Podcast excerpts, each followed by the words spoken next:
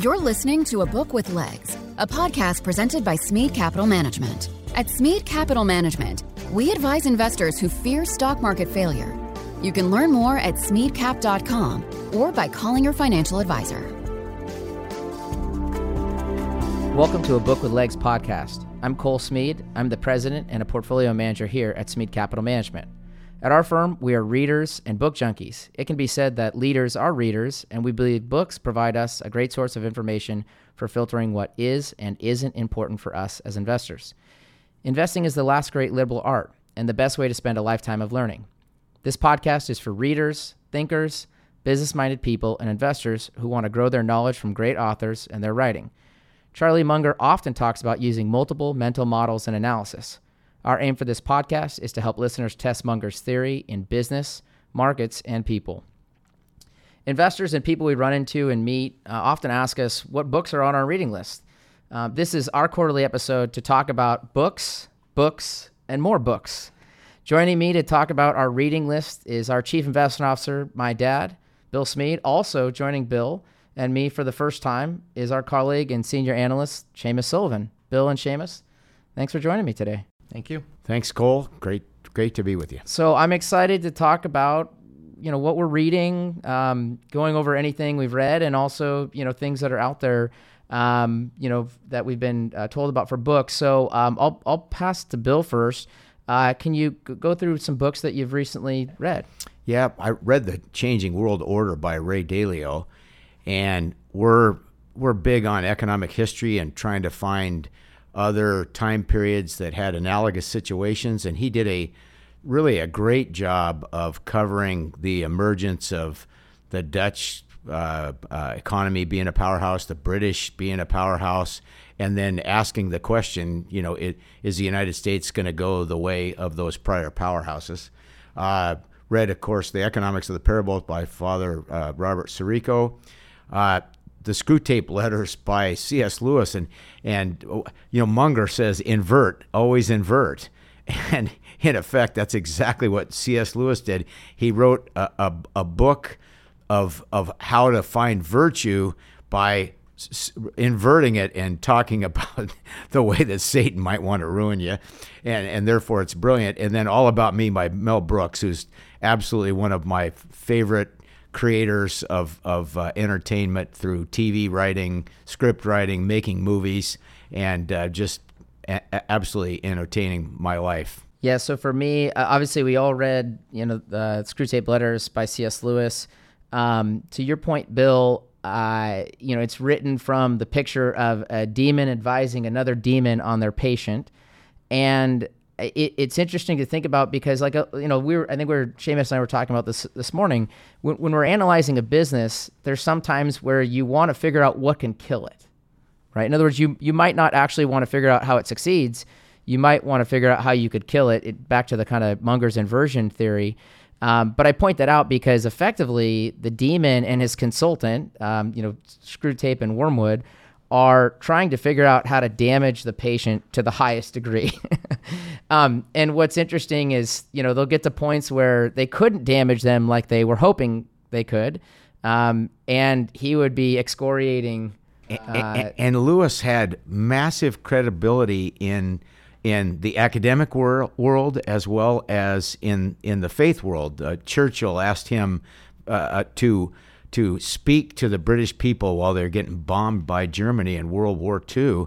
And so it, it, he had massive credibility with all sources. And so reading this book and him inverting, I thought was just a brilliant way to allow someone that maybe hadn't grown up in a faith world to understand the practical world. Yeah, the, the other uh, so Bill, I'm going to ask you to tell a, a little story because you you wrote you read All About Me by Mel Brooks, who Mel Brooks is 96 years old. Uh, um, he's been an incredibly successful uh, person to be a kid from New York to do that. Um, and uh, I, I'm I haven't read his book, but I'm I'm looking forward to reading that. Um, do you want to tell your Mel Brooks story from your Drexel days? Uh, uh, just as a picture of how yeah. how funny he is. Period. So in the Smead family, we we like to give out nicknames to people we like, and a lot of times someone's nickname will be based on the uh, TV, movie personality, or famous person that they look like. And so my wife and I got in the habit of doing that a lot. And, so a Friday afternoon, we had a date night. This is when Cole was a little guy, and and uh, we had five kids, and so we had a date night. And so she came down to the office. Well, uh, what she didn't know, I was at Oppenheimer at the time, and Mel Brooks was taking his uh, production company public through Oppenheimer and was in Seattle for the, that segment of the road show. And he was wandering around the office, and I stepped out of my office, invited him in, and and told him how much of a blessing that his work was to to me, and how much I loved Blazing Saddles and and all the other great Spaceballs, and you know just all the other ones that that he had done. So my my wife, Cole's mom, comes wandering in, and uh, it, I said, "Honey, I, I'd like you to meet Mel Brooks."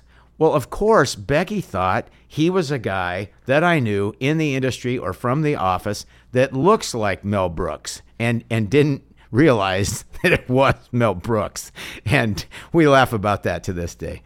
I was uh, I, I was just uh, uh, watching uh, a movie, and obviously he's done an incredible number of uh, kids voiceovers the last ten years. Um, you know, as he's got older, and my kids were shocked to find out how many movies he is, you know, either uh, scripting or doing the voiceover for.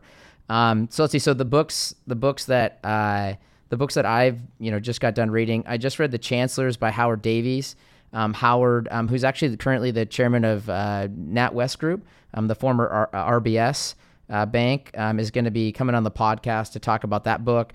Um, coming from the United States, where we look at the central bank, the, the Federal Reserve, Jay Powell and, and his his uh, the, the various governors, and then the Treasury Department. Um, we think of them as being very distinctly different entities. Um, in the UK, for much of its history, the Chancellor of the Exchequer and the Bank of England um, were much more tied together. So it's interesting to think about different structures. Um, also, he highlights things like the inflation target. Um, we have a dual mandate policy here, which is um, you know labor and obviously inflation, and it's inflation not to be greater than two percent. Well, the Bank of England, for example, thinking about their financial structure, um, theirs is plus or minus minus two percent, which is a vastly different mandate because you might go to one five, you might go to two and a half, but you kind of want to be around two. Um, so I think it's an interesting way of thinking about how other economies are structured around their central bank and their financial abilities um, with you know our treasury or their their exchequer.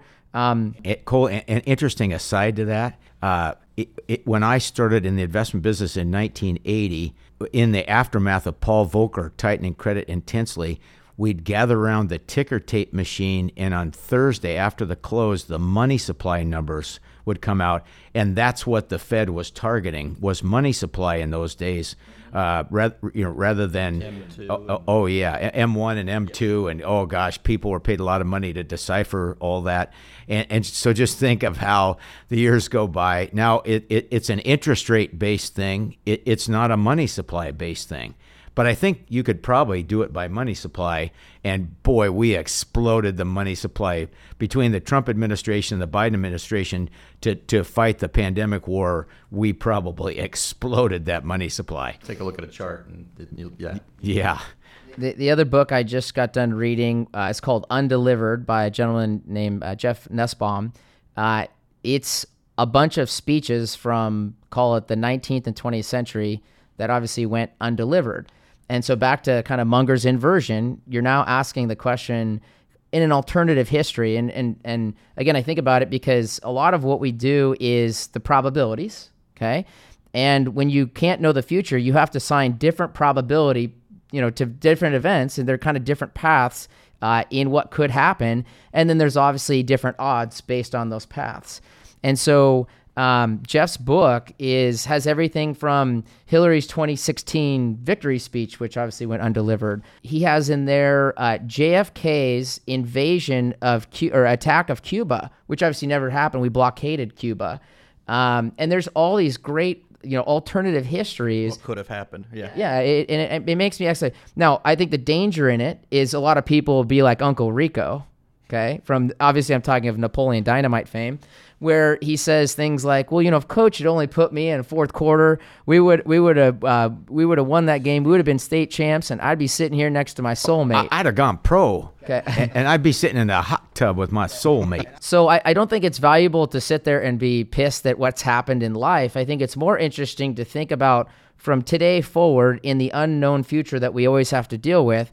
What are the paths that we have to identify as not as possibilities and probabilities in outcomes, and that helps us understand risks and where we're likely to go as investors better. Um, and, and by the way, Jeff is also he, we're going to have a podcast with him that'll be releasing here in the fall, and um, I think we'll just a wonderful discussion. Um, we've already done some writing, uh, in fact, off of Jeff's book.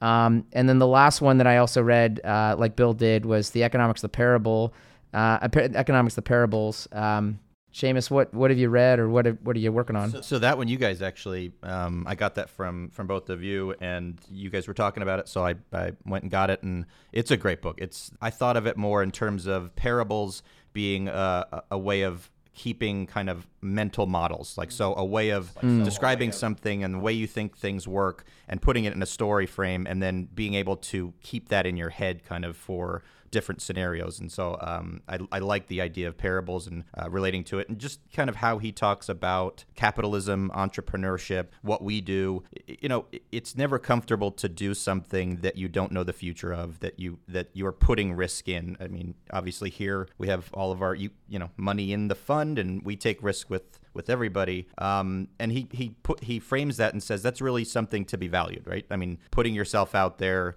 striving for something even if you fail that's that's something admirable. And, and capitalism and people uh, starting businesses are not a necessarily a negative thing right? Like i mean it's a positive thing to go out there and, and produce something for for people as long as you're not taking advantage of them. In, in the parable of the talents, I it actually makes me think. I walk away thinking the parable of the talents is the parable of the stock picker. Okay, because and and I don't want to steal too much from our discussion from him later, but he gave the most capital to the person he was the most confident of their skills. He gave the second most amount of capital, which was he gave uh, was was it five, three, and one talent uh, away to the various individuals.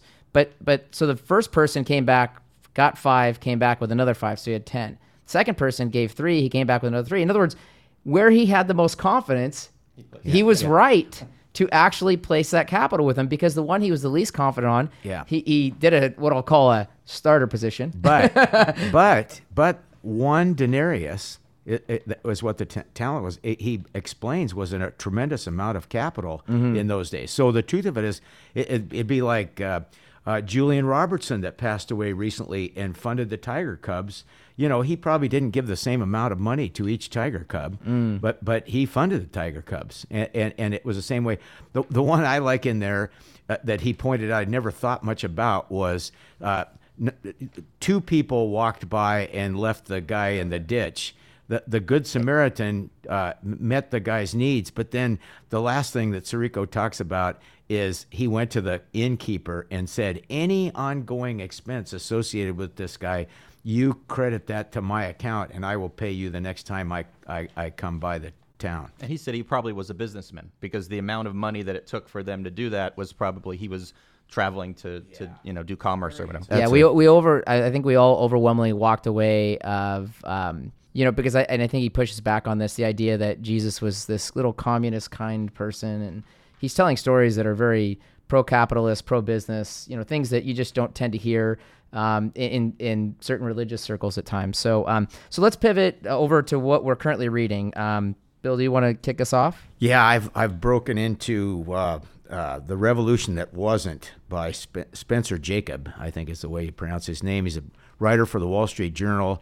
Uh, has kids that are at the age that were part of the Robin Hood and Reddit thing, and by looking over his sh- kids' shoulders, got extremely interested in the subject. And it, it, I'm early in the book, but it's already got uh, Ken Griffin's Citadel and and the founders and math geniuses. I mean, it's literally uh, all the best ingredients of financial euphoria, and I'm only about 10 or 15 percent of the way into the book. So it, it, it's captured captured my imagination. And of course, we're, we're, we're reading Knowing God by J.L. Packer, and uh, we, we, we, it, that that's like uh, the methadone program coming off of C.S. Lewis's heroin. Uh, I'm, let's see. I'm currently uh, working on uh, Fragile Futures by Vito Tanzi. And Vito, his book is written in the context of kind of a post pandemic world. Um, if we're going to have things like pandemics or earthquakes or volcanic eruptions, etc., he gives a he gives really good history tied to you know how that has taken various economic um, uh, interests over time. For example, he talks about uh, you know in the last thousand years there have been years without a summer where we've had volcanic eruptions that have made the world colder and started off many ice ages, which I think is a very interesting thing to think about. Now, here's the question I want to ask Vito, and this is like my this is my Charlie Munger higher seawalls answer. Okay, so one of the things that Vito talks about is that volcanic eruptions do tend to change the weather very quickly. So if our current problem is too much warming tied to carbon, couldn't we just stick a couple nuclear warheads down into a volcano and get a lot of ash in the air to cool the earth? I mean, that's that's my capitalistic practice. I am a I am a pragmatist, so And- and so, Cole- and so Cole- that's something I want to ask Vito. I'm very excited for that. And Cole's saying that, uh, uh, and a week before I graduated from college, Mount St. Helens blew up, and it definitely affected worldwide temperatures. That ash cloud uh, reduced the temperatures a- around the world and is the the biggest natural event of my lifetime. Yeah. And that's uh, let's see, that was 80, May 18th of 80. Uh, uh, I, and and uh, Cole was born three years later, three and a half years later, and uh, I Yeah, was so- sit- so- well, sit- yeah, sitting well, on the roof of the of, of the fraternity house uh, at 10 o'clock in the morning, and it was sunshiny, and I went and it clouded up. I went downstairs to watch the Milwaukee Bucks and Supersonics play in the NBA playoff game, and they they, stopped the show to say that Mount St. Helens blew up. I went back up on the roof, and the street lights were on. The sun got eclipsed by the ash cloud. if any of our listeners know Charlie Munger personally, I would say Munger thinks the carbon problem is going to be solved with just building higher seawalls. That's what his noted, you know, economic argument is. I'm taking a more naturalist view that we just get to explode a volcano. So we, um, I hope that we can prove who is right, but I don't know if anyone's going to take my solution, um, you know, pra- pragmatically. Um, let's see, my my other two books, um, "Leave the Gun, Take the Cannoli" by Mark Seal. Mark Seal uh, is writing this book as looking at Mario Puzo and Coppola and all the characters that got involved. Puzo's life um, is literally The Godfather. Um, he had like the gun scene where, uh, you know, it, it's uh, Clemenza. yeah, it, Clemenza's handing guns across, um, you know, uh, into the window to have his mother hide them. That happened to Mario Puzo as a child, and so I just think the Americana tied to it, the the story of this, you know, these immigrants, it's very interesting. And Bill, remind me that the the HBO is it the HBO series that's that you're watching right now? Yeah. Oh, it's it's fantastic. It's about. It's called The Offer. It's the making uh, uh, of the Godfather movie, and it is really good. spectacular. and so, It's so, spectacular. so Seal's book it would be the book tied to that series. Oh, series, yeah. and Oh, so I think it's a very interesting read with the HBO show going on right now. The other one, and this was recommended by uh, uh, to us by someone, which is How the World Really Works by Václav Smil. Uh, uh, he comes at this from a very uh, pro, call it evolutionary theory. You know, the world's been around for millions of years, and it's very interesting. Like we had Mark Mills on the podcast, and Mark comes at it from more of a divine perspective, uh, intelligent design, um, and gets to the same conclusion as Václav, which is very interesting. That two men with different, I'll call it personal beliefs and you know, uh, uh, in different ways of thinking how we got to here, but they get to the same natural law order of how the world is going to be sorted out. Um, and so it, it, it'd be great to have um, Václav on if we had the chance. Um, Seamus, what, what what are you currently reading? I actually just started. It was in our library, uh, Systems Thinkers by Albert Rutherford, and it's kind of just small uh, chapters on people in history and how they went about changing either their particular field or um, you know their industry, and it, it doesn't go too in depth, so it's a, it's actually a nice kind of quick read, but it gives you an idea of kind of people's thinking, what they did to change things. Awesome. Um, so, lastly, uh, any books that you've had recommended to you, um, or ones that you've bought and are looking forward to, to cracking open? Um, I, I, you just got me excited about the two or three that you had on your list there that I haven't got to yet, Cole. I got to get to Nussbaum. I, that's a fascinating idea. Uh, the, the, the speeches that weren't delivered, because yeah, yeah, it, for each situation, it, the president of the United States has to have two bullets in his gun. Well, and also you got to remember that the speech writers. This is to go back to that. The speech writers have to write two speeches and sometimes three, based on what they decide. And it's interesting to think about. You know, Jeff points this out to be a speechwriter and completely disagree with something and yet have to write a convincing argument. It, it's like in our own work. What if you had to write the convincing argument to kill a company, right? Yeah. Or, or, or or if you're going to write the argument to justify paying way above average price earnings ratios for a mature growth company. Yeah. It's cool too because you have to keep two opposing kind of thoughts in your head, and that's yeah, that's a good tension. So, Seamus, what what are any books that you're either looking forward to or or, or are going to read soon? So this one I've seen out there quite a bit, "Psychology of Money" by Morgan Housel. Um, I don't know much about it. I know it's gotten a lot of good reviews. It looks pretty good. Uh, and "The Forgotten Man" by Amity Shales. Shlaes, yeah, yeah Shlaes. Yep. Yeah, we've had her on the podcast, so yeah, it's not I can, I can verify it's that. Not a typo. Shlaes. Yeah. Great lady. That was yeah. She, she, was tons of fun to visit with. So the, the two the two that I have, um, let's see. In fact, I'll give uh, uh, our new colleague in London, Richard O'Connell uh, had passed me along a podcast uh, done by a gentleman named Richard Oldfield. Um, and he's a longtime money manager uh, there in the UK. Um, ha- had his own firm, now works for a larger firm. Um, but his book that he published back in 07 is called Simple But Not Easy.